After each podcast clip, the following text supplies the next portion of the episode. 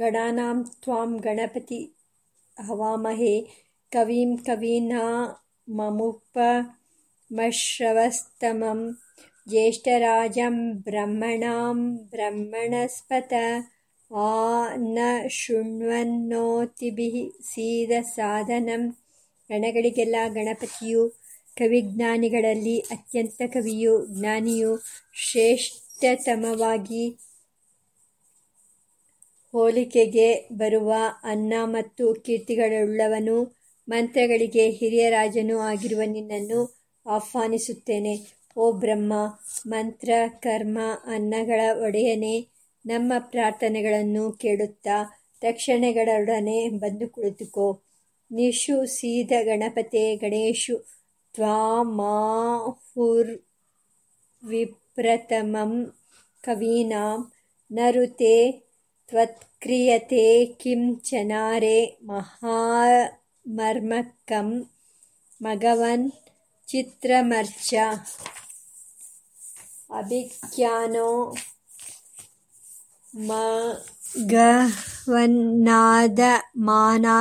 ಮಘವನ್ನಾದಮಾನಾಂಸ್ಯಕೆ ಬೋಧಿ ವಸುಪತೆ ಸಖೀನಾಂ ರಣಂ ಕೃಧಿ ಸುಷ್ಮಾ, ಭಕ್ತೆ ಚಿದಾಬಜಾ ರಾಯೇ ಅಸ್ಮದ್ ಕುಳಿತುಕೋ ಓ ಗಣಪತಿಯೇ, ಗಣಗಳಲ್ಲಿಯೇ ಅತ್ಯಂತ ಜ್ಞಾನಿ ಎಂದು ನಿನ್ನನ್ನು ಕರೆಯುತ್ತಾರೆ.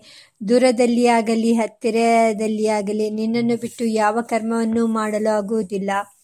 ಓ ಮಗ, ಧನವಂತನೇ, ಪೂಜ್ಯವಾದ ಈ ಸ್ತುತಿಯನ್ನು ಗೌರವಿಸು. ಮಗವಂತನೇ, ಗೆಳೆಯನೇ, ದನಗಳ ಒಡೆಯನೇ, ನಿನ್ನನ್ನು ಬೇಡುತ್ತಿರುವ ನಮ್ಮನ್ನು ಗೆಳೆಯರೆಂದು ತಿಳಿ, ತೇಜೋವಂತರನ್ನಾಗಿ ಮಾಡು, ಸತ್ಯವಾದ ಶಕ್ತಿಯುಳ್ಳವನೇ, ಯೋಧನೇ, ಯುದ್ಧ ಮಾಡುವವನಾಗು. ನಾವು ಭಾಗರಹಿತರಾಗಿದ್ದರೂ ನಮಗೆ ಹಣದ ಭಾಗವನ್ನು ತಲುಪಿಸು. ಈ ಮಂತ್ರಮಾಲೆಯಲ್ಲಿ ಮೊದಲನೆಯ ಮತ್ತು ಕೊನೆಯ ಭಾಗಗಳು ಸ್ಪಷ್ಟವಾಗಿ ಇಂದ್ರನನ್ನು ಸೂಚಿಸುತ್ತವೆ. ಇಂದ್ರ ಮಗವ ಎಂಬ ಇಂದ್ರವಾಚಕವಾದ ಪದಗಳನ್ನೇ ಅವುಗಳಲ್ಲಿ ಕಾಣುತ್ತೇವೆ. ಮಧ್ಯದ ಮಂತ್ರಭಾಗವು ಬ್ರಹ್ಮಣಸ್ಪತಿ ಅಥವಾ ಬೃಹಸ್ಪತಿಯನ್ನು ಸೂಚಿಸುತ್ತ, ಸೂಚಿಸಿರುತ್ತದೆ. ಗಣೇಶ ದೇವರಿಗೆ ನಿಯತವಾಗಿರುವ ಪದಗಳು. ಇವುಗಳಲ್ಲಿ ಎಲ್ಲೂ ಇಲ್ಲ. ಮಹಾಹಸ್ತಿ ಎಂಬ ಪದಕ್ಕೆ ದೊಡ್ಡ ಆನೆ ಎಂಬುದಾಗಿಯೂ ಗಣಪತಿ ಎಂಬ ಪದಕ್ಕೆ ಶಿವನ ಗಣಗಳ ಅಧಿಪತಿ ಎಂಬುದಾಗಿಯೂ ಭ್ರಮೆಯಿಂದ ಅರ್ಥವನ್ನು ತಿಳಿದು ಗಣೇಶನ ಪೂಜೆಗೆ ಈ ಮಂತ್ರಗಳನ್ನು ಬಳಸುತ್ತಿದ್ದಾರೆ. ವಾಸ್ತವವಾಗಿ ಗಣೇಶನು ವೈದಿಕ ದೇವತೆಯೇ ಅಲ್ಲ. ವೈದಿಕ ಮಂತ್ರಗಳಿಂದ ಅವನನ್ನು ಸ್ತುತಿಸುವುದು ಹೇಗೆ ಸರಿ ಹೋಗುತ್ತದೆ ಎಂದು ಕೆಲವರು ವಿದ್ವಾಂಸರು ಪ್ರಶ್ನಿಸುತ್ತಾರೆ. ಇದಕ್ಕೆ ನಮ್ಮ ಉತ್ತರ ಹೀಗಿದೆ. ಮೇಲ್ಕಂಡ ಮಂತ್ರಗಳನ್ನು ಇಂದ್ರನ ಮತ್ತು ಬೃಹಸ್ಪತಿಯ ಆರಾಧನೆಗೆ ಉಪಯೋಗಿಸುವುದಕ್ಕೆ ಅಭ್ಯಂತರವೇನೂ ಇಲ್ಲ. ಮಂತ್ರಗಳ ತಾತ್ಪರ್ಯವು ಅವರುಗಳನ್ನು ಕುರಿತದ್ದು ಸ್ಪಷ್ಟವಾಗಿದೆ. ಪ್ರಾಚೀನರಾದ ಋಷಿದೇವತಾ ಛಂದಸ್ಸು ವಿನಿಯೋಗಗಳ ಕಲ್ಪದಲ್ಲಿ ಇಂದ್ರ ಮತ್ತು ಬ್ರಹ್ಮಣಸ್ಪತಿ ಇವರನ್ನು ದೇವತೆಗಳನ್ನಾಗಿ ಹೇಳಿರುವುದು ನಿಜವೇ. ಆದರೆ ಮೇಲ್ಕಂಡ ಮಂತ್ರಮಾಲೆಯನ್ನು ಪುರಾಣ ಆಗಮಗಳಲ್ಲಿ ಪ್ರಸಿದ್ಧನಾಗಿರುವ ಗಣೇಶ ದೇವರ ಪೂಜೆಗೂ ವಿನಿಯೋಗಿಸಿಕೊಳ್ಳುವುದರಲ್ಲಿ ಯಾವ ಅನು ಔನುಚಿತ್ಯವೂ ಅನೌಚಿತ್ಯವೂ ಇಲ್ಲ. ಏಕೆಂದರೆ ಮಂತ್ರಗಳ ಅಭಿಪ್ರಾಯವು ಗಣೇಶ ದೇವತೆಗೂ ಹೊಂದಿಕೊಳ್ಳುತ್ತದೆ. ಇಂದ್ರ ಎಂಬ ಶಬ್ದಕ್ಕೆ ಪರಮೈಶ್ವರ್ಯದಿಂದ ಕೂಡಿದವನು ಎಂದು ಮಗವ ಎಂಬುದಕ್ಕೆ ಧನಸಂಪನ್ನ ಎಂದು ಅರ್ಥವಾಗುತ್ತದೆ. ಈ ಅರ್ಥದಲ್ಲಿ ಆ ವಿಶೇಷಣಗಳು ಗಣೇಶನಿಗೂ ಸಲ್ಲುತ್ತವೆ. ಆರಂಭದಲ್ಲಿ ಗಣೇಶನ ಪೂಜೆಯನ್ನು ಬಿಟ್ಟು ಯಾವ ಕರ್ಮವನ್ನು ಮಾಡುವುದಿಲ್ಲ. ಆದ್ದರಿಂದ ಹತ್ತಿರದಲ್ಲಾಗಲಿ ದೂರದಲ್ಲಾಗಲಿ ನಿನ್ನನ್ನು ಬಿಟ್ಟು ಯಾವ ಕರ್ಮವೂ ಆಚರಿಸಲ್ಪಡುವುದಿಲ್ಲ ಎಂಬ ಅರ್ಥದ ವಾಕ್ಯವು ಗಣೇಶನಿಗೆ ಹೊಂದಿಕೆಯಾಗುತ್ತದೆ. ಆದ್ದರಿಂದ ಇಂದ್ರ, ಬ್ರಾಹ್ಮಣಸ್ಪತಿಗಳ ಪೂಜೆ ಮತ್ತು ಮಹಾಗಣಪತಿಯ ಪೂಜೆ ಎರಡು ಕರ್ಮಗಳಿಗೂ ಅವುಗಳನ್ನು ವಿನಿಯೋಗಿಸಿಕೊಳ್ಳಬಹುದು. ಒಂದೇ ಮಂತ್ರಕ್ಕೆ ಅನೇಕ ವಿನಿಯೋಗಗಳಿರುವುದನ್ನು ವೈದಿಕ ಕ್ರಿಯಾಕಾಂಡಕ್ಕೆ ಸೇರಿದ ಅನುಶಾಸನಗಳಲ್ಲಿ ಅನೇಕ ಕಡೆಗಳಲ್ಲಿ ನಾವು ನೋಡುತ್ತೇವೆ. ಇದಲ್ಲದೆ ಮತ್ತೊಂದು ವಿಷಯವನ್ನು ಇಲ್ಲಿ ಗಮನಿಸಬೇಕು. ಯಾವ ಮಂತ್ರವು ಯಾವ ದೇವತೆಗೆ ಅನ್ವಯಿಸುತ್ತದೆ ಎಂಬುದನ್ನು ತಿಳಿಯಲು ಆ ಮಂತ್ರದ ಪರಿಶೀಲನೆ ಅವಶ್ಯಕ.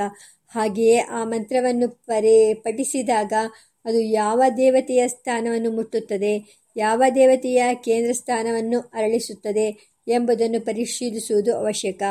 ಈ ಎರಡನೇ ದೃಷ್ಟಿಯಿಂದ ನೋಡಿದಾಗ ಅದು ಗಣೇಶ ದೇವರಿಗೆ ಸ್ಥಾನವಾಗಿರುವ ಮೂಲಾಧಾರ ಪ್ರದೇಶದಲ್ಲಿ ಕೆಲಸ ಮಾಡುವುದರಿಂದ ಅದನ್ನು ಪುರಾಣಾಗಮದಲ್ಲಿ ಪ್ರಸಿದ್ಧನಾಗಿರುವ ಗಣೇಶ ದೇವರ ಆರಾಧನೆಗೆ ವಿನಿಯೋಗಿಸಿಕೊಳ್ಳುವುದು ಯೋಗ್ಯವೇ ಆಗಿದೆ.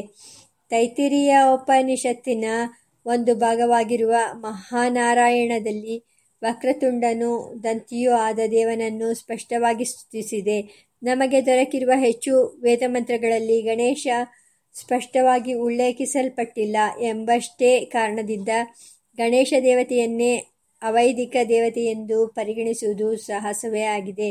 ಜ್ಞಾನಿಗಳ ಅನುಭವಕ್ಕೆ ಗೋಚರನಾಗಿರುವ ದೇವತೆಯು ಪಾರಿಭಾಷಿಕವಾಗಿ ವೇದಮಂತ್ರಗಳಲ್ಲಿ ಕಂಡುಬರದಿದ್ದರೂ ಪ್ರಾಮಾಣಿಕವಾಗಿ ಅವನು ವೈದಿಕ ದೇವತೆಯೇ ಆಗಿದ್ದಾನೆ, ಏಕೆಂದರೆ ಅವನು ವೇದಜ್ಞಾನ ಗೋಚರನು. ಉನ್ನತವಾದ ದೇಹ ಕೃಶವಾದ ಉದರ ಮತ್ತು ವಿಶಾಲವಾದ ವಕ್ಷಸ್ಥಳವನ್ನು ಹೊಂದಿರುವುದು ಮನುಷ್ಯನಲ್ಲಿ ಸೌಂದರ್ಯದ ಲಕ್ಷಣ. ಗಣೇಶ ದೇವರ ರೂಪವನ್ನು ಈ ರೀತಿಯ ಸೌಂದರ್ಯದಿಂದ ಸಂಪನ್ನವಾಗಿದೆ ಎಂದು ಭಾವಿಸದೆ ಅವನು ವಾಮನ ರೂಪ, ಆ ಜೋಲಾಡುವ ಹೊಟ್ಟೆಯುಳ್ಳವನು ಎಂದು ಏಕೆ ತಿಳಿಯಬೇಕು ಎಂದು ಕೆಲವರು ಹೇಳುತ್ತಾರೆ. ಇದು ಬಾಲಿಶವಾದ ಪ್ರಶ್ನೆ. ದೇವರ ರೂಪವು ನಮ್ಮ ಕಲ್ಪನೆಗೆ ಅನುಗುಣವಾಗಿ ಇರುವುದಿಲ್ಲ. ಅದನ್ನು ವಾಸ್ತವವಾಗಿ ಕಂಡು ಅನುಭವಿಸಿದ ಜ್ಞಾನಿಗಳು ಹೇಗೆ ಧ್ಯಾನಿಸಬೇಕೆಂದು ಹೇಳುತ್ತಾರೆಯೋ ಹಾಗೆ ಧ್ಯಾನಿಸಬೇಕು. ಇಲ್ಲದಿದ್ದರೆ ನಾವು ನಮ್ಮ ಕಲ್ಪನೆಯ ಗೊಂಬೆಯನ್ನು ಆರಾಧಿಸಿದಂತಾಗುತ್ತದೆ. ಆ ದೇವತೆಗಳ ರೂಪವು ಒಬ್ಬೊಬ್ಬರಿಗೆ ಒಂದೊಂದು ರೀತಿ ಕಾಣಿಸುವುದಿಲ್ಲ. ಆಯಾ ದೇವತಾ ಕ್ಷೇತ್ರಕ್ಕೆ ಹೋದಾಗ ನಿರ್ದಿಷ್ಟವಾದ ಒಂದೇ ಆಕಾರದಿಂದಲೇ ಎಲ್ಲರಿಗೂ ಅದರ ದರ್ಶನ ಆಗುವುದು. ವಾಮನ ರೂಪ ಮತ್ತು ಜೋಲುಹೊಟ್ಟೆಯ ಭೌತಿಕ ಕ್ಷೇತ್ರದಿಂದ ನೋಡಿದಾಗ ವಿಕಾರವಾಗಿ ಕಾಣಬಹುದು. ಆದರೆ ಆಧ್ಯಾತ್ಮಿಕ ಕ್ಷೇತ್ರಕ್ಕೆ ಪ್ರಾಮಾಣಿಕವಾಗಿ ಪ್ರವೇಶಿಸಿದಾಗ ಆ ರೂಪವು, ಆಕರ್ಷಕವೂ, ಆನಂದಪ್ರದವೂ ಆಗಿರುತ್ತದೆ ಎಂಬುದೇ ಜ್ಞಾನಿಗಳ ಅನುಭವ. ಆ ಜೋಳು ಹೊಟ್ಟೆಯಲ್ಲಿ ಗಣೇಶನು ಏನು ತುಂಬಿಕೊಂಡಿದ್ದಾನೆ? ಮೋದಕಗಳನ್ನೇ ಅಥವಾ ಮಾಂಸ ಮೇಧಸ್ಸುಗಳನ್ನೇ ಎಂದು ಕೆಲವರು ಕುಚೋದ್ಯದ ಪ್ರಶ್ನೆ ಮಾಡುತ್ತಾರೆ. ಅದು ಸರಿಯಲ್ಲ, ಏಕೆಂದರೆ ದೇವತಾಮೂರ್ತಿಯು ಅಪ್ರಾಕೃತವಾದುದು. ಜ್ಯೋತಿರ್ಮಯವಾದುದು. ಅದರಲ್ಲಿ ಮೋದಕ, ಮಾಂಸ, ಮೇಧಸ್ಸುಗಳು ಹೇಗೆ ಬಂದಾವು? ತನ್ನ ಉದರದಲ್ಲಿ ತನ್ನ ಅಧಿಪತ್ಯಕ್ಕೆ ಒಳಪಟ್ಟಿರುವ ಇಪ್ಪತ್ತೊಂದು ತತ್ವಗಳನ್ನೇ ಅಡಗಿಸಿಕೊಂಡಿರುವ ಸ್ವಾಮಿಯವನು. ಆ ಮೂರ್ತಿಯಲ್ಲಿ ನಮ್ಮ ಮನಸ್ಸು ಮುಳುಗಿದಾಗ ಆ ಇಪ್ಪತ್ತೊಂದು ತತ್ವಗಳ ದರ್ಶನವು ನಮಗೆ ಆಗುವುದು. ಗಣೇಶ ದೇವರಿಗೆ ಸಂಬಂಧಪಟ್ಟ ಇಪ್ಪತ್ತೊಂದು ಎಂಬ ಸಂಖ್ಯೆಯ ವಿಶೇಷತೆಯನ್ನು ನಾವು ಶಾಸ್ತ್ರಗಳಲ್ಲಿ ನೋಡುತ್ತೇವೆ. ಅವನ ಸೇವೆಗೆ ಬೇಕಾದ ಪತ್ರ, ಪುಷ್ಪ, ಮೋದಕಗಳು ಮತ್ತು ಅವನಿಗೆ ಮಾಡುವ ಸಂಸ್ಕಾರ ಎಲ್ಲವೂ ಇಪ್ಪತ್ತೊಂದು. ಈ ಸಂಖ್ಯೆಯು ಇಷ್ಟೇ ಏಕೆ ಆಗಿರಬೇಕು? ಇದು ಕೇವಲ ಭಾವನೆಯೇ ಅಲ್ಲವೇ ಎಂದರೆ ಹಾಗಲ್ಲ. ಅವನು ಇಪ್ಪತ್ತೊಂದು ತತ್ವಗಳಿಗೆ ಅಧಿಪತಿಯಾಗಿರುವುದರಿಂದ ಅವನ ಆರಾಧನೆಯ ಪ್ರತಿಯೊಂದು ಘಟ್ಟದಲ್ಲಿಯೂ ಆ ಸಂಖ್ಯೆಯನ್ನು ಸ್ಮರಿಸಿಕೊಳ್ಳುವುದು ದೇವತೆಯ ಉಪಾಸನೆಯಲ್ಲಿ ಸಹಜವೇ ಆಗಿದೆ. ಶ್ರೀ ಗಣೇಶ ಮತ್ತು ಚಂದ್ರ ಇವರಿಗೆ ಸಂಬಂಧಪಟ್ಟ ಒಂದು ಕಥೆಯನ್ನು ಕೇಳುತ್ತೇವೆ. ಗಣೇಶನ ಚೌತಿಯ ದಿನ ಚಂದ್ರನು ಹಿಲಿಯ ಮೇಲೆ ಸವಾರಿ ಮಾಡುತ್ತಾ ಹೊಟ್ಟೆಗೆ ಹಾವು ಸುತ್ತಿಕೊಂಡಿದ್ದ. ಆ ದಪ್ಪ ಹೊಟ್ಟೆಯ ಗುಜ್ಜಾನೆಯ ಗಣೇಶನನ್ನು ಕಂಡು ನಗಲಾರಂಭಿಸಿದ. ಆಗ ಗಣೇಶನು ಕುಪಿತನಾಗಿ ಗಣೇಶ ಚೌತಿಯ ದಿನ. ಯಾರಾದರೂ ನಿನ್ನನ್ನು ದರ್ಶನ ಮಾಡಿದರೆ ಲೋಕದಲ್ಲಿ ಅವರು ಸುಳ್ಳು ಅಪವಾದಕ್ಕೆ ಗುರಿಯಾಗಲಿ ಎಂದು ಘೋರವಾದ ಶಾಪ ಕೊಟ್ಟ. ಆದರೂ ಶ್ರೀಕೃಷ್ಣ ಪರಮಾತ್ಮನು ಸ್ಯಾಮಂತಕಮಣಿಯನ್ನು ಪತ್ತೆ ಮಾಡಿಕೊಟ್ಟ ಕಥೆಯನ್ನು ಕೇಳಿದರೆ, ಆ ಅಪವಾದ ದೋಷವು ತೊಲಗಲಿ ಎಂದು ಗಣೇಶನು ವಿಧಾನ ಮಾಡಿದನಂತೆ. ಇಲ್ಲಿ ಚಂದ್ರ ಎಂಬ ಉಪಗ್ರಹವು ಗಣೇಶನನ್ನು ಹಾಸ್ಯ ಮಾಡುವುದೆಂದರೇನು? ಚೌತಿಯೆಂದು ಆ ಉಪಗ್ರಹವನ್ನು ದರ್ಶನ ಮಾಡಿದರೆ ಅದರಲ್ಲಿ ದೋಷವೇನು? ಅದರಿಂದ ಅಪವಾದ ಹೇಗೆ ಬರುತ್ತದೆ? ಸ್ಯವಂತಕಮಣಿಯ ಕತೆ ಕೇಳಿದರೆ ಅದು ಹೇಗೆ ಪರಿಹಾರವಾಗುತ್ತದೆ? ಇತ್ಯಾದಿ ಪ್ರಶ್ನೆಗಳು ಹೇಳುವುದು ಸಹಜವಾಗಿದೆ. ಜನರ ಮನಸ್ಸಿನಲ್ಲಿ ಭೀತಿಯನ್ನುಂಟು ಮಾಡಿ ಅವರು ಹೇಗಾದರೂ ಸ್ಯಮಂತಕೋಪಾಖ್ಯಾನವನ್ನು ಕೇಳುವಂತಾಗಲಿ ಎಂಬ ಉದ್ದೇಶದಿಂದ ಹರಿಕಥೆದಾಸರು ಈ ಕಥೆಯನ್ನು ಕಟ್ಟಿರಬಹುದೇ ಎಂಬ ಸಂದೇಹ ಉಂಟಾಗುತ್ತದೆ. ಆದರೆ ಇದು ವಾಸ್ತವವಾಗಿ ತಾತ್ವಿಕವಾದ ಕತೆ. ಇತಿಹಾಸದಲ್ಲಿ ನಡೆದ ಒಂದು ಘಟನೆ ಎಂದು ಅದರ ಮುಖ್ಯಾರ್ಥವನ್ನು ನೇರವಾಗಿ ಗ್ರಹಿಸುವುದು ತಪ್ಪು. ತತ್ವವನ್ನು ಸರಿಯಾಗಿ ಅರ್ಥ ಮಾಡಿಕೊಳ್ಳದೆ ಕಥೆಯನ್ನು ಕುರಿತು ಕುಚೋದ್ಯವನ್ನು ಮಾಡುವುದು ತಪ್ಪು. ಪ್ರಕೃತಿಯ ಕೆಲವು ಘಟನೆಗಳನ್ನು ನೋಡಿದಾಗ ನಮ್ಮ ಮನಸ್ಸಿನ ಮೇಲೆ ಏನು ಪರಿಣಾಮ ಉಂಟಾಗುತ್ತದೆ? ದೇವತೆಯ ಉಪಾಸನೆಗೆ ಅದರಿಂದ ಅನುಕೂಲವಾದ ಅಥವಾ ಪ್ರತಿಕೂಲವಾದ ಯಾವುದಾದರೂ ಫಲಿತಾಂಶ ಉಂಟಾಗುತ್ತದೆಯೇ? ಎಂಬ ವಿಮರ್ಶೆಗೆ ಉತ್ತರವಾಗಿರುವ ಕಥೆ ಅದು. ನ ತುಲಸ್ಯ ಗಣೇಶಾನಾಂ, ನ ಕೇತಕ್ಯಾ ಸದಾಶಿವಂ ಎಂದು ಶಿವಪುರಾಣವು ಹೇಳುವಂತೆ ತುಳಸಿಯಿಂದ ಗಣೇಶನನ್ನು ಪೂಜೆ ಮಾಡಬಾರದು. ಏಕೆಂದರೆ ತುಳಸಿಯ ದರ್ಶನ ಮತ್ತು ಗಂಧಗಳು ಗಣೇಶ ದೇವರಿಗೆ ಸಂಬಂಧಪಟ್ಟ ಒಳಕೇಂದ್ರಗಳನ್ನು ಮುಚ್ಚುತ್ತದೆ. ಕೇತಕಿ ಪುಷ್ಪದ ಸ್ಪರ್ಶವು ಶಿವನ ದರ್ಶನಕ್ಕೆ ಸಂಬಂಧಪಟ್ಟ ಕೇಂದ್ರಗಳ ಪ್ರಭಾವವನ್ನು ಕಡಿಮೆ ಮಾಡುತ್ತದೆ. ಹಾಗೆಯೇ ಚೌತಿಯ ಚಂದ್ರನ ದರ್ಶನವು ಗಣೇಶನ ಉಪಾಸನೆಗೆ ಪ್ರತಿಬಂಧಕವಾಗಿದೆ. ಸೂರ್ಯನು ಬುದ್ಧಿತತ್ವಕ್ಕೆ ದೇವತೆ ಮತ್ತು ಚಂದ್ರನು ಮನಸ್ತತ್ವಕ್ಕೆ ದೇವತೆ. ಅಂತಶ್ಚಂದ್ರಮಸಿ ಮನಸಾ ಚರಂತಂ, ಚಂದ್ರಮಾ ಮನಸೋ ಜಾತಃ, ಆದಿತ್ಯೋ ಗ್ರಸತೆ ಚಂದ್ರಂ, ಆತ್ಮನ ಗ್ರಸ್ಯತೆ ರವಿಹಿ. ಮನಸ್ತತ್ವವನ್ನೇ ಚಂದ್ರನೆಂದು ಕರೆಯುವುದು ಉಂಟು. ಗಣೇಶನ ಆಳ್ವಿಕೆಗೆ ಒಳಪಟ್ಟಿರುವ ಇಪ್ಪತ್ತೊಂದು ತತ್ವಗಳಲ್ಲಿ ಕೊನೆಯದು ಮನಸ್ಸು. ಇಪ್ಪತ್ತೊಂದು ತತ್ವಗಳು ಪಂಚಭೂತಗಳು ಪಂಚ ಕರ್ಮೇಂದ್ರಿಯಗಳು ಪಂಚ ಜ್ಞಾನೇಂದ್ರಿಯಗಳು ಪಂಚ ತನ್ಮಾತ್ರೆಗಳು ಮತ್ತು ಮನಸ್ಸು ಅದನ್ನು ಸಂಯಮದಿಂದ ಒಳಗೆ ಜ್ಞಾನಾಕಾಶದಲ್ಲಿ ಲಯಗೊಳಿಸಿದರೆ ಗಣೇಶನ ಮಹಿಮೆಯ ಅನುಭವ ಉಂಟಾಗುತ್ತದೆ. ಗಣೇಶ ಚತುರ್ಥಿಯ ರಾತ್ರಿ ಇಂತಹ ಸಮಯದಲ್ಲಿದ್ದು ಗಣೇಶ ಭಗವಂತನ ನಿಜ ಸ್ವರೂಪವನ್ನು ಅನುಭವಿಸುತ್ತಾ ಆನಂದವಾಗಿರಬೇಕು. ಹಾಗೆ ಮಾಡದೆ ಅದನ್ನು ಹೊರಗಿನ ಆಕಾಶದಲ್ಲಿ ಕಾಣುವ ಚಂದ್ರ ರೂಪದಲ್ಲಿ ನೋಡುವುದರಲ್ಲಿ ಆಸಕ್ತನಾದರೆ ಗಣೇಶನ ಮಹಿಮೆಯ ಅರಿವು ಉಂಟಾಗದೆ ಅವನ ರೂಪವನ್ನು ಹಾಸ್ಯ ಮಾಡುವ ದುರ್ಬುದ್ಧಿ ಉಂಟಾಗುತ್ತದೆ. ಪೀಡಾ ಪರಿಹಾರಕವಾದ ಕೇಂದ್ರಗಳು ಅರಳುವ ಬದಲು ಅಪಯಶಸ್ಸು ಅಪವಾದಗಳ ಪೀಡೆಗೆ ಕಾರಣವಾದ ಕೇಂದ್ರಗಳು ತೆರೆಯುತ್ತವೆ. ಈ ಪೀಡೆಗೆ ಪರಿಹಾರ ಹೇಗೆಂದರೆ ಆಪ್ನೋತಿ ಮನಸಸ್ಪತಿಂ ಚೇತಶ್ಚಕ್ರತಿ ಚೇತನಾಸಿಹಿ ಮಾತ್ರಾತ್ಮಕ ಕೃಷ್ಣ ಯಸ್ಮಿನ್ ಸರ್ವಂ ಪ್ರತಿಷ್ಠಿತಂ ಎಂದು ಉಪನಿಷತ್ತು ತಂತ್ರಶಾಸ್ತ್ರಗಳು ಹೇಳುವಂತೆ ಸರ್ವಮೂಲವಾಗಿ ಮನಸ್ತತ್ವಕ್ಕೆ ನಿಯಾಮಕನಾಗಿರುವ ಶ್ರೀಕೃಷ್ಣ ಪರಮಾತ್ಮನು ತನ್ನ ಜೀವನದಲ್ಲಿ ನಡೆಸಿದ ಅಪವಾದ ಪರಿಹಾರದ ಲೀಲೆಯಾಗಿರುವ ಸ್ಯಮಂತಕಮಣಿಯ ಉಪಾಖ್ಯಾನವನ್ನು ಶ್ರದ್ಧಾಭಕ್ತಿಗಳಿಂದ ಆಲಿಸಿ ಭಗವಂತನನ್ನು ಪ್ರಾರ್ಥಿಸಿದರೆ ಪೀಡಾ ಪರಿಹಾರ ಆಗುವುದು. ಹೊರಗಿನ ಚಂದ್ರನ ದರ್ಶನವನ್ನು ಬಿಟ್ಟು ಒಳಗಿನ ಚಂದ್ರನಾಗಿರುವ ಮನಸ್ಸನ್ನು ಮತ್ತೆ ಗಣೇಶ ದೇವರಲ್ಲಿ ಸಮರ್ಪಿಸಿ ಅವನ ಮಹಿಮೆಯನ್ನು ಅನುಭವಿಸುವುದಕ್ಕೆ ಸಹಾಯವಾಗುವುದು. ಈ ತತ್ವವನ್ನು ಮನೋರಂಜಕವಾಗಿ ಸಾಮಾನ್ಯ ಜನರಿಗೆ ಮನವರಿಕೆ ಮಾಡಿಕೊಡುವುದೇ ಮೇಲ್ಕಂಡಗತಿಯ ಉದ್ದೇಶ ಎಂದು ಜ್ಞಾನಿಗಳು ಹೇಳುತ್ತಾರೆ. ಶ್ರೀ ಗಣೇಶನನ್ನು ಕೆಲವು ಕಡೆ ಶಿವನ ಪುತ್ರ, ಆತನ ಸೇವಕ, ವಿಘ್ನ ಪರಿಹಾರ, ವಿದ್ಯೆ, ಸಂತಾನ, ಸೌಭಾಗ್ಯ, ಆರೋಗ್ಯ ಮುಂತಾದ ಲೌಕಿಕ ಫಲಗಳನ್ನು ಕರುಣಿಸುವ ದೇವತೆ ಎಂದು ನಿರೂಪಣೆ ಮಾಡಿದೆ. ಮತ್ತೆ ಕೆಲವು ಕಡೆಗಳಲ್ಲಿ ಆತನು ಮೋಕ್ಷ ಪ್ರಧಾನನಾದ ಈಶ್ವರ ಎಂದು ವರ್ಣನೆ ಮಾಡಿದೆ. ಇವೆರಡರಲ್ಲಿ ಯಾವುದು ಪ್ರಾಮಾಣಿಕ ಎಂಬ ಪ್ರಶ್ನೆಯು ಮನಸ್ಸಿನ ಮೇಲೆ ದಾಳಿ ಮಾಡುತ್ತದೆ. ಇದರ ಸಮಾಧಾನವು ಯೋಗ ಸಾಧನೆ ಮತ್ತು ಅನುಭವಗಳಲ್ಲಿ ಸ್ಪಷ್ಟವಾಗಿದೆ ಎಂದು ಶ್ರೀರಂಗ ಗುರುದೇವರು ಅಪ್ಪಣೆ ಕೊಡಿಸಿದ್ದರು ಗಣ, ಗಣೇಶ ದೇವರ ಉಪಾಸನೆಯಲ್ಲಿ ಮೂಲಾಧಾರದಿಂದ ಮನಸ್ಸನ್ನು ಮಣಿಪೂರಕಕ್ಕೆ ಸೆಳೆದು ಅಲ್ಲಿ ಮನೋಲಯ ಮಾಡಿದರೆ ಮೇಲೆ ಕಂಡ ಲೌಕಿಕ ಸಿದ್ಧಿಗಳು ಮಾತ್ರವೇ ಆ ಶಿವಪುತ್ರನ ಅನುಗ್ರಹದಿಂದ ಲಭಿಸುತ್ತವೆ. ಆದರೆ ಮನಸ್ಸನ್ನು ಮತ್ತು ಮೇಲಕ್ಕೆ ಸೆಳೆದುಕೊಂಡು ಕೊನೆಗೆ ಇಪ್ಪತ್ತಾರನೆಯ ತತ್ವವಾದ ಸಸ್ರಾರದ ಸದಾಶಿವನಲ್ಲಿ ಲಯಗೊಳಿಸಿದರೆ ಆಗ ಪರಮಾನಂದ, ಪರಮಶಾಂತಿ ಮೋಕ್ಷಗಳ ಲಾಭವೇ ಆಗುತ್ತದೆ. ಸಸ್ರಾರೆ ಮಹಾಪದ್ಮೆ ಶಿವೇನ ಸಹ ಮೋದತೆ. ದೇವರ ಮೂರ್ತಿಯನ್ನು ದೇವರ ಮನೆಯಲ್ಲಿ ವಿಜಯ ಮಾಡಿಸಿ ಪ್ರತಿದಿನವೂ ಭಕ್ತಿ ಶ್ರದ್ಧೆಗಳಿಂದ ಆರಾಧಿಸುತ್ತಾರೆ. ಆ ಮೂರ್ತಿಗೆ ಅಶುದ್ಧಿ, ಅಂಗವಿಕಾರ ಮುಂತಾದ ಅಪಚಾರಗಳು ಆಗದಂತೆ ಅದನ್ನು ರಕ್ಷಿಸುತ್ತಾರೆ. ಇದು ದೇವತಾ ಭಕ್ತರಿಗೆ ಸಹಜವಾದ ನೀತಿಯಾಗಿದೆ.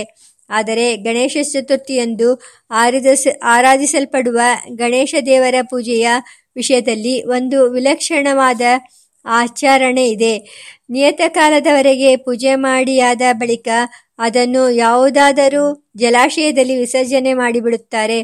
ಬಹುಕಾಲ ಭಕ್ತಿಯಿಂದ ವಿಶೇಷವಾಗಿ ಪೂಜಿಸಲ್ಪಟ್ಟಿರುವ ಆ ದೇವತಾ ಮೂರ್ತಿಯಲ್ಲಿ ದೇವತಾ ಶಕ್ತಿ ಸಾನ್ನಿಧ್ಯವು ಹೆಚ್ಚಾಗಿಯೇ ಇರಬೇಕು.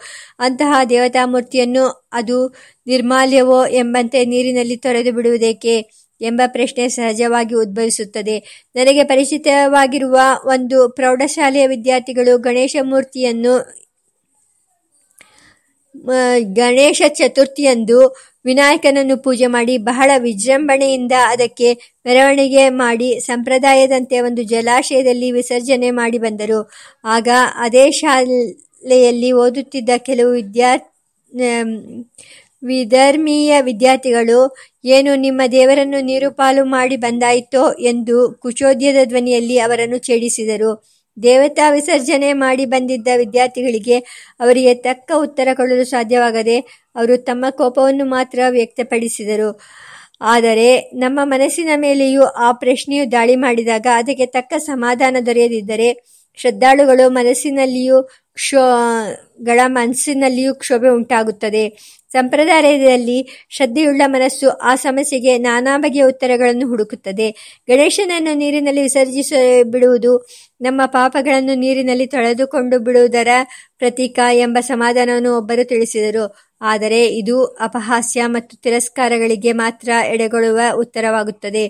ಪಾಪ ಪರಿಹಾರಿಕನಾದ ದೇಗನಾದ ದೇವನ ಮೂರ್ತಿಯನ್ನು ನೀರಿನಲ್ಲಿ ತ್ಯಾಗ ಮಾಡುವುದರಿಂದ ಪಾಪ ಪರಿಹಾರ ಹೇಗೆ ಆಗುತ್ತದೆ? ಪುಣ್ಯ ಪ್ರಧಾನದ ಮೂರ್ತಿಯನ್ನು ವಿಸರ್ಜನೆ ಮಾಡಿದರೆ ಪಾಪ ಉಂಟಾಗುವುದೇ ಹೊರತು ಪಾಪ ಪರಿಹಾರ ಹೇಗಾಗುತ್ತದೆ ಎಂಬ ಗುರು ಪ್ರಶ್ನೆಯು ಇಲ್ಲಿ ಉದ್ಭವಿಸುತ್ತದೆ. ಇದಕ್ಕೆ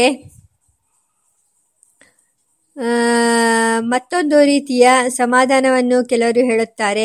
ಗಣೇಶನನ್ನು ವಿಶೇಷವಾದ ಮಡಿ ಆಚಾರ ಉಪಚಾರಗಳಿಂದ ಗಣೇಶ ಚತುರ್ಥಿಯಂದು ಆರಾಧನೆ ಮಾಡಿರುತ್ತೇವೆ.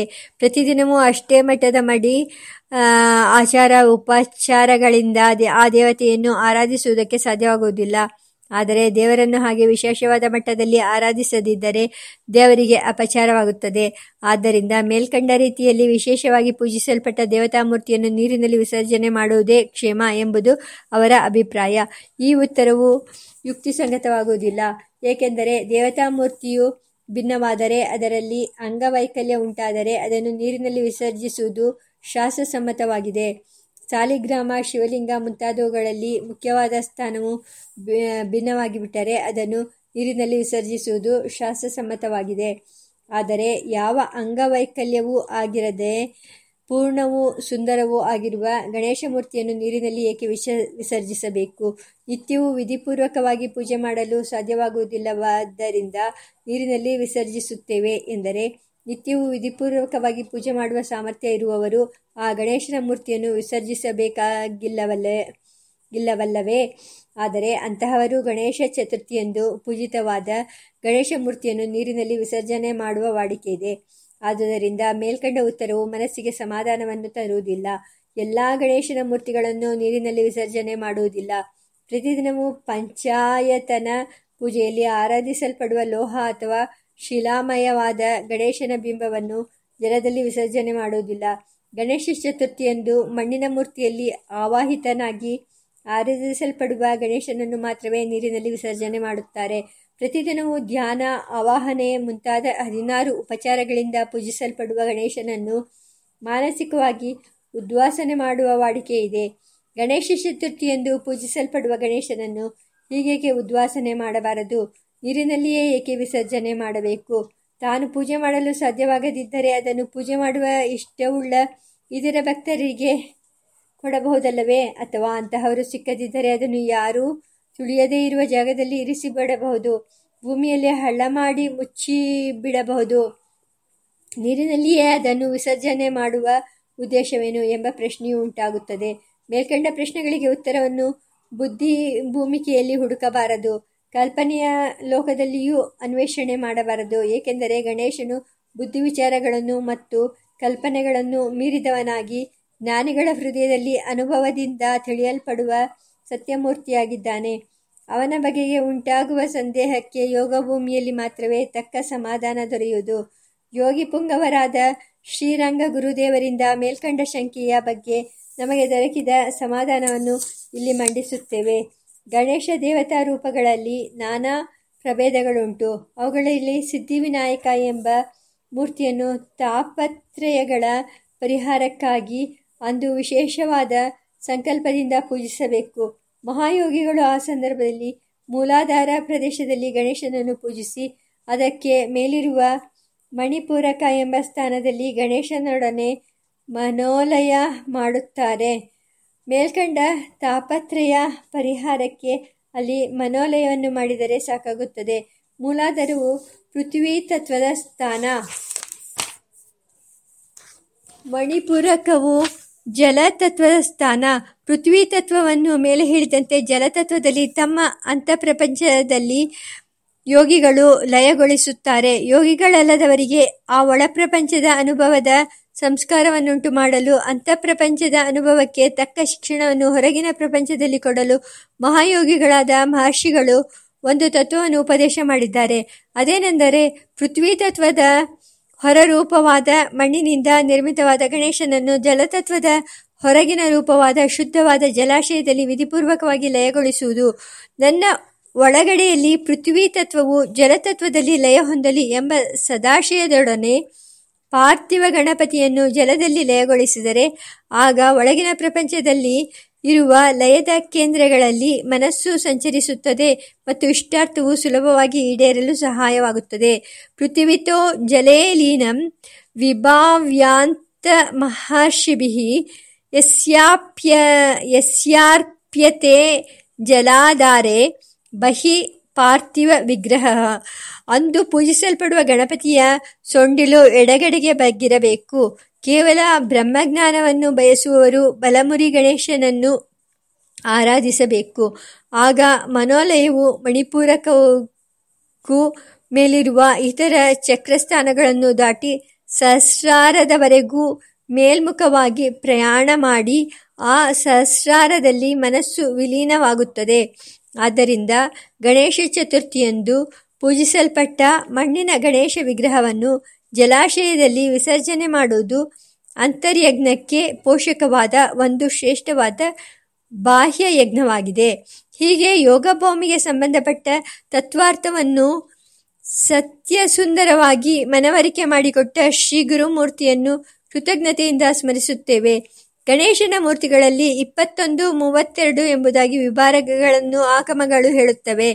ಬಾಲಗಣಪತಿ ತರುಣ ಗಣಪತಿ ಭಕ್ತ ಗಣಪತಿ ವೀರಗಣಪತಿ ಶಕ್ತಿ ಗಣಪತಿ ದ್ವಿಜ ಗಣಪತಿ ಸಿದ್ಧ ಗಣಪತಿ ಉಚ್ಚಿಷ್ಟ ಗಣಪತಿ ವಿಘ್ನ ಗಣಪತಿ ಕ್ಷಿಪ್ರ ಗಣಪತಿ ಹೇರಂಬ ಗಣಪತಿ ಲಕ್ಷ್ಮೀ ಗಣಪತಿ ಮಹಾಗಣಪತಿ ವಿಜಯ ಗಣಪತಿ ನೃತ್ಯ ಗಣಪತಿ ಊರ್ಧ್ವ ಗಣಪತಿ ಏಕಾಕ್ಷರ ಗಣಪತಿ ವರಗಣಪತಿ ತ್ರ್ಯಕ್ಷರ ಗಣಪತಿ ಕ್ಷಿಪ್ರ ಗಣಸಾದ ಗಣಪತಿ ಹರಿದ್ರ ಗಣಪತಿ ಏಕದಂತ ಗಣಪತಿ ಸೃಷ್ಟಿ ಗಣಪತಿ ಉದ್ದಂಡ ಗಣಪತಿ ಋಣಮೋಚಕ ಗಣಪತಿ ಡುಂಡಿ ಗಣಪತಿ ದ್ವಿಮುಖ ಗಣಪತಿ ತ್ರಿಮುಖ ಗಣಪತಿ ಸಿಂಹ ಗಣಪತಿ ಯೋಗ ಗಣಪತಿ ದುರ್ಗಾ ಗಣಪತಿ ಮತ್ತು ಸಂಕಷ್ಟಹರ ಗಣಪತಿ ಎಂಬ ಮೂವತ್ತೆರಡು ಭೇದಗಳನ್ನು ಮುದ್ಗಲ ಪುರಾಣವು ತಿಳಿಸುತ್ತದೆ. ಬಾಲಸ್ತರುಣ ಭಕ್ತಶ್ಚ ವೀರಶ್ಯಕ್ತಿರ್ದ್ವಿಜಸ್ತತಾ ಸಿದ್ಧ ಉಚ್ಚಿಷ್ಟ ವಿಘ್ನೇಶೌ ಕ್ಷಿಪ್ರೋ ಹೇರಂಬನಾಮಕಃ ಲಕ್ಷ್ಮೀಗಣಪತಿಶ್ಚೈವ ಮಹಾವಿಘ್ನೇಶ್ವರಸ್ತತಾ ವಿಜಯಕಲ್ಪನೃತಶ್ಚಾಪ್ಯುರ್ಧ್ವ ವಿಘ್ನೇಶ ಉಚ್ಯತೆ. ಏಕಾಕ್ಷರೋ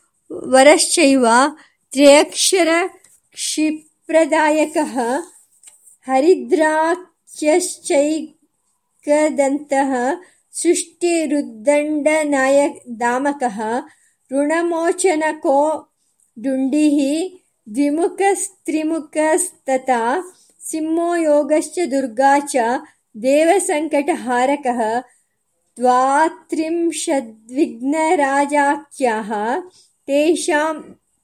ದೇವಸಂಕಟಹಾರಕಃ ಮತೋಚ್ಯತೆ ಈ ಮೂರ್ತಿಗಳಲ್ಲಿ ಉಚ್ಚಿಷ್ಟ ಗಣಪತಿ ಎಂಬುದು ವಿಶೇಷವಾದ ಟೀಕೆಗೆ ಪಾತ್ರವಾಗಿರುವ ಮೂರ್ತಿ. ಕೈಯಲ್ಲಿ ನೀಲಕಮಲ, ದಾಳಿಂಬೆ, ವೀಣೆ ಭಕ್ತದ ತೆನೆ ಗುಲಗಂಜಿ ಮತ್ತು ಜಪಮಾಲೆಗಳನ್ನು ಧರಿಸಿ ಕಪ್ಪು ಬಣ್ಣದ ರೂಪವುಳ್ಳವನು ಉಚ್ಚಿಷ್ಟ ಗಣಪತಿ ಎಂಬುದು ಆತನ ಒಂದು ವರ್ಣನೆ. ನೀಲಾಬ್ಜ ದಾಡಿ ಮೀ ವೀಣಶಾಲಿ ಗುಂಜಾಕ್ಷ ಸೂತ್ರಕಂ ದದುದುಚ್ಚಿಷ್ಟನಾಮ ಯಹ ಗಣೇಶ ಪಾತುಮೇಚಕಃ ಮತ್ತೊಂದು ವರ್ಣನೆಯ ಪ್ರಕಾರ, ಆತನು ತನ್ನ ದೇವಿಯ ಯೋನಿಯಲ್ಲಿ ಸೊಂಡಿಲನ್ನು ಇರಿಸುವವನು ಮತ್ತು ಕಾಮಮೋಹಿತ. ಯೋನಿ ವಿನಿಹಿತಕರಂ, ನಾರಿ ಯೋನಿ ರಸಾಸ್ವಾದ ಲೋಲುಪಂ ಕಾಮಮೋಹಿತಂ. ಈ ಎರಡನೆಯ ಬಗೆಯ ವರ್ಣನೆಯು ಬಹುಮಂದಿಯಲ್ಲಿ ಅಸಹ್ಯ ಭಾವನೆಯನ್ನು ಉಂಟು ಮಾಡುವುದು ಸಹಜವಾಗಿದೆ. ಕೇವಲ ಕಾಮಮೋಹಿತರಾಗಿದ್ದ ಜನರು ತಮ್ಮ ಅಭಿಲಾಷೆಗೆ ತಕ್ಕಂತೆ ಕಲ್ಪಿಸಿಕೊಂಡ ಮೂರ್ತಿ ಈ ಗಣೇಶ. ಇದು ಕಲ್ಪನೆಗಳಲ್ಲಿಯೂ ಅತ್ಯಂತ ತುಚ್ಛವಾದ ಕಲ್ಪನೆ ಎಂದು ಅನೇಕರು ಆಕ್ರೋಶವನ್ನು ವ್ಯಕ್ತಪಡಿಸಿದ್ದಾರೆ. ಇಂತಹ ಗಣೇಶ ದೇವರನ್ನು ಪೂಜಿಸುವುದರಿಂದ ನಮ್ಮಲ್ಲಿ ಕಾಮಾದಿ ವಿಕಾರಗಳು ಹೆಚ್ಚುತ್ತವೆ. ಮನಸ್ಸಿನ ಶುದ್ಧಿ ಹೇಗೆ ತಾನೇ ಉಂಟಾದೀತು ಎಂಬ ಪ್ರಶ್ನೆ ಹೇಳುವುದು ಸಹಜ. ಅಂತಹ ಹಲವು ಪ್ರಶ್ನೆಗಳಿಗೆ ಸಮಾಧಾನವನ್ನು ಮುಂದೆ ಕೊಟ್ಟು ಕೊಡುತ್ತಿದ್ದೇವೆ. ಇಲ್ಲಿ ನಾವು ಪೂರ್ವಾಗ್ರಹವಿಲ್ಲದ ವಿವೇಕದಿಂದ ಸಮಾಧಾನವನ್ನು ತೆಗೆದುಕೊಳ್ಳಬೇಕು. ಲಿಂಗ ಯೋನಿ ಎಂಬ ಅವಯವಗಳು ಶರೀರದಲ್ಲಿ ಕೈ, ಕಾಲು, ಕಣ್ಣು ಮುಂತಾದವುಗಳಂತೆಯೇ ವಿಶಿಷ್ಟವಾದ ಉದ್ದೇಶಕ್ಕೋಸ್ಕರ ಸೃಷ್ಟಿಸಲ್ಪಟ್ಟಿವೆ. ಅವುಗಳ ಸ್ವರೂಪದಿಂದಲೇ ದುಷ್ಟವಾದ ಅವಯವಗಳೇನೂ ಅಲ್ಲ. ಧರ್ಮವಿರುದ್ಧವಾದ ದುಷ್ಟವಾದ ರೀತಿಯಲ್ಲಿ ವಿನಿಯೋಗಿಸಲ್ಪಟ್ಟಾಗ ಮಾತ್ರವೇ ಅವು ದುಷ್ಟ ಅವಯವಗಳಾಗುತ್ತವೆ. ಧರ್ಮಕ್ಕೆ ವಿರುದ್ಧವಲ್ಲದ ಕಾಮಕ್ಕೆ ಮತ್ತು ಧಾರ್ಮಿಕ ಸಂತಾನದ ಪ್ರಾಪ್ತಿಗಾಗಿ ವಿಧಿಪೂರ್ವಕವಾಗಿ ವಿನಿಯೋಗಿಸಲ್ಪಟ್ಟರೆ ಅವು ದುಷ್ಟವೇನೂ ಆಗುವುದಿಲ್ಲ. ಧರ್ಮಕ್ಕೆ ವಿರೋಧವಲ್ಲದ ಕಾಮವೆಂಬ ಪುರುಷಾರ್ಥವನ್ನು ಬಯಸುವವರು ಮೇಲ್ಕಂಡ ವರ್ಣನೆಯಂತಿರುವ ಗಣೇಶನನ್ನು ಶುದ್ಧ ದೃಷ್ಟಿಯಿಂದ ಉಪಾಸನೆ ಮಾಡಲು ಶಾಸ್ತ್ರಗಳು ಹೇಳುತ್ತವೆ. ಈ ಉಚ್ಚಿಷ್ಟ ಗಣಪತಿ ಮೂರ್ತಿಯನ್ನು ಎಲ್ಲರೂ ಉಪಾಸನೆ ಮಾಡಬೇಕೆಂಬ ನಿಯಮವೇನೂ ಇಲ್ಲ. ಆದರೆ ಅಂತಹ ಉಪಾಸಕರನ್ನಾಗಲಿ, ಅವರ ಉಪಾಸ್ಯ ಮೂರ್ತಿಯನ್ನಾಗಲಿ ಕುಸ್ಥಿತ ದೃಷ್ಟಿಯಿಂದ ಇತರರು ನೋಡಬೇಕಾಗಿಲ್ಲ. ಯೋಗಾರೂಢರಾಗಿ ಯೋಗ ಪಟ್ಟಾಭಿರಾಮನಾಗಿ ಬಾಲಸೂರ್ಯನಂತೆ ಹೊಳೆಯುತ್ತಾ ಇಂದ್ರ ನೀಲವರ್ಣದ ವಸ್ತ್ರವನ್ನು ಧರಿಸಿ ಪಾಶ ಇಕ್ಷುದಂಡ, ಕಬ್ಬಿನ ಜಲ್ಲೆ ಜಪಮಾಲೆ, ಯೋಗದಂಡಗಳನ್ನು ಧರಿಸಿ ಯೋಗ ವಿಘ್ನಗಳನ್ನು ಪರಿಹಾರ ಮಾಡುವ ಯೋಗ ಗಣಪತಿ ಎಂಬ ಗಣೇಶ ದೇವರ ಮೂರ್ತಿಯು ಉಂಟೆಂಬುದನ್ನು ಮರೆಯಬಾರದು. ಯೋಗಾರೂಢೋ ಯೋಗ ಪಟ್ಟಾಭಿರಾಮ ಬಾಲಾರ್ಕ್ ಕಾಬಾ ಕಾಬಶ್ಚೇಂದ್ರ ನೀಲಾಂಶುಕಾಢ್ಯ ಪಾಶೇಕ್ಷಕ್ಷಾನ್ ಯೋಗದಂಡಂ ದದಾನೋ ಪಾಯಾನ್ನಿತ್ಯಂ ಯೋಗ ವಿಘ್ನೇಶ್ವರೋ ನಃ. ಗಣೇಶ ಚತುರ್ಥಿಯಂದು ಆರಾಧಿಸಲ್ಪಡುವ ದೇವನು ಸಿದ್ಧಿ ವಿನಾಯಕನೇ ಹೊರತು ಉಚ್ಚಿಷ್ಟ ಗಣಪತಿಯಲ್ಲ.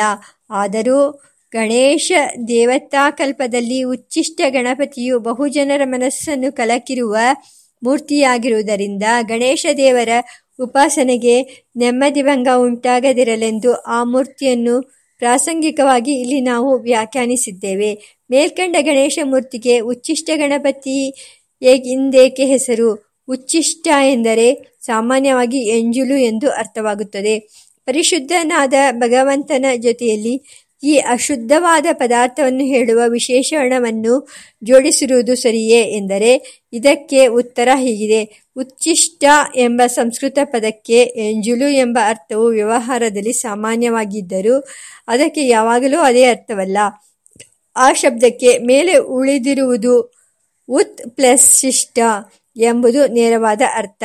ಭೋಜನ ಕರ್ಮವಾದ ನಂತರ ಎಂಜಿಲು ಉಳಿಯುವುದರಿಂದ ಅದನ್ನು ಉಚ್ಚಿಷ್ಟ ಎಂದು ಕರೆಯುವುದು ರೂಢಿ ಬಂದಿದೆ. ಇದು ಸರಿಯೇ ಆಗಿದೆ ಆದರೆ ಉಚ್ಚಿಷ್ಟ ಎಂಬ ಶಬ್ದವನ್ನು ಪವಿತ್ರತಮನಾಗಿರುವ ಪರಮಾತ್ಮನಿಗೂ ವ್ಯಾಪಕವಾಗಿ ಅನ್ವಯಿಸಬಹುದು, ಏಕೆಂದರೆ ನಮ್ಮಲ್ಲಿರುವ ಪ್ರಕೃತಿ ಸಂಬಂಧವಾದ ದೋಷಗಳೆಲ್ಲವೂ ಕಳೆದು ಹೋದ ನಂತರ ಅನುಭವ ಗೋಚರವಾಗುವವನು ಪರಮಾತ್ಮನೇ.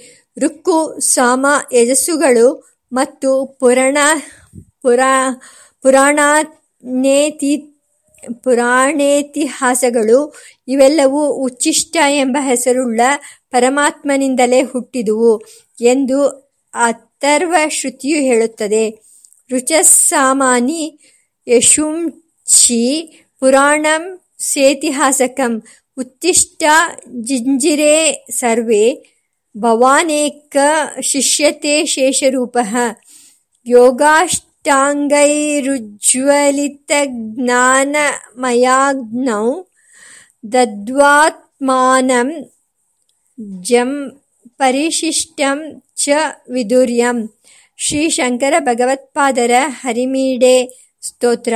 ಮುಂತಾದ ಶಿಷ್ಟ ಪ್ರಯೋಗಗಳಲ್ಲಿಯೂ ಶಿಷ್ಟ, ಉಚ್ಚಿಷ್ಟ, ಪರಿಶಿಷ್ಟ ಎಂಬ ಸಮಾನ ಧಾತುವಿನಿಂದ ಬಂದಿರುವ ಪದಗಳು ಪರಮಾತ್ಮನಿಗೆ ಅನ್ವಯಿಸುತ್ತವೆ. ಆದುದರಿಂದ ಆರೋಪಿತನಾಗಿರುವ ದೋಷಗಳೆಲ್ಲವೂ ಕಳೆದ ಬಳಿಕ ಉಳಿಯುವ ಪರಿಶುದ್ಧವಾದ ಪದಾರ್ಥವಾಗಿರುವ ಭಗವಂತನಿಗೆ ಉಚ್ಚಿಷ್ಟ ಶಬ್ದವನ್ನು ವಿಶೇಷಣವಾಗಿ ಕೆಲವು ಕಡೆ ಕೊಟ್ಟಿರುವುದು ಸರಿಯಾಗಿಯೇ ಇದೆ. ಉಚ್ಚಿಷ್ಟ ಗಣಪತಿಯು ದೇವಿಯ ಯೋನಿಯಲ್ಲಿ ಕರವನ್ನು ಇಟ್ಟುಕೊಂಡಿದ್ದಾನೆ ಎಂಬ ವರ್ಣನೆಯನ್ನು ಕಂಡು ಕೆಲವರು, ಇದು ತುಚ್ಛವಾದ ಕಲ್ಪನೆ. ಅಸಂಸ್ಕೃತಿಯ ಕುರುಹು. ಶಿಷ್ಣೋದರ ಪರಾಯಣರಾದ ಜನರು ತಮ್ಮ ಭಾವನೆಗೆ ತಕ್ಕಂತೆ ದೇವರ ರೂಪವನ್ನು ಕಲ್ಪಿಸಿಕೊಂಡಿದ್ದಾರೆ ಎಂದು ಟೀಕೆ ಮಾಡಿದ್ದಾರೆ. ಇದು ಸರಿಯಲ್ಲವೇ?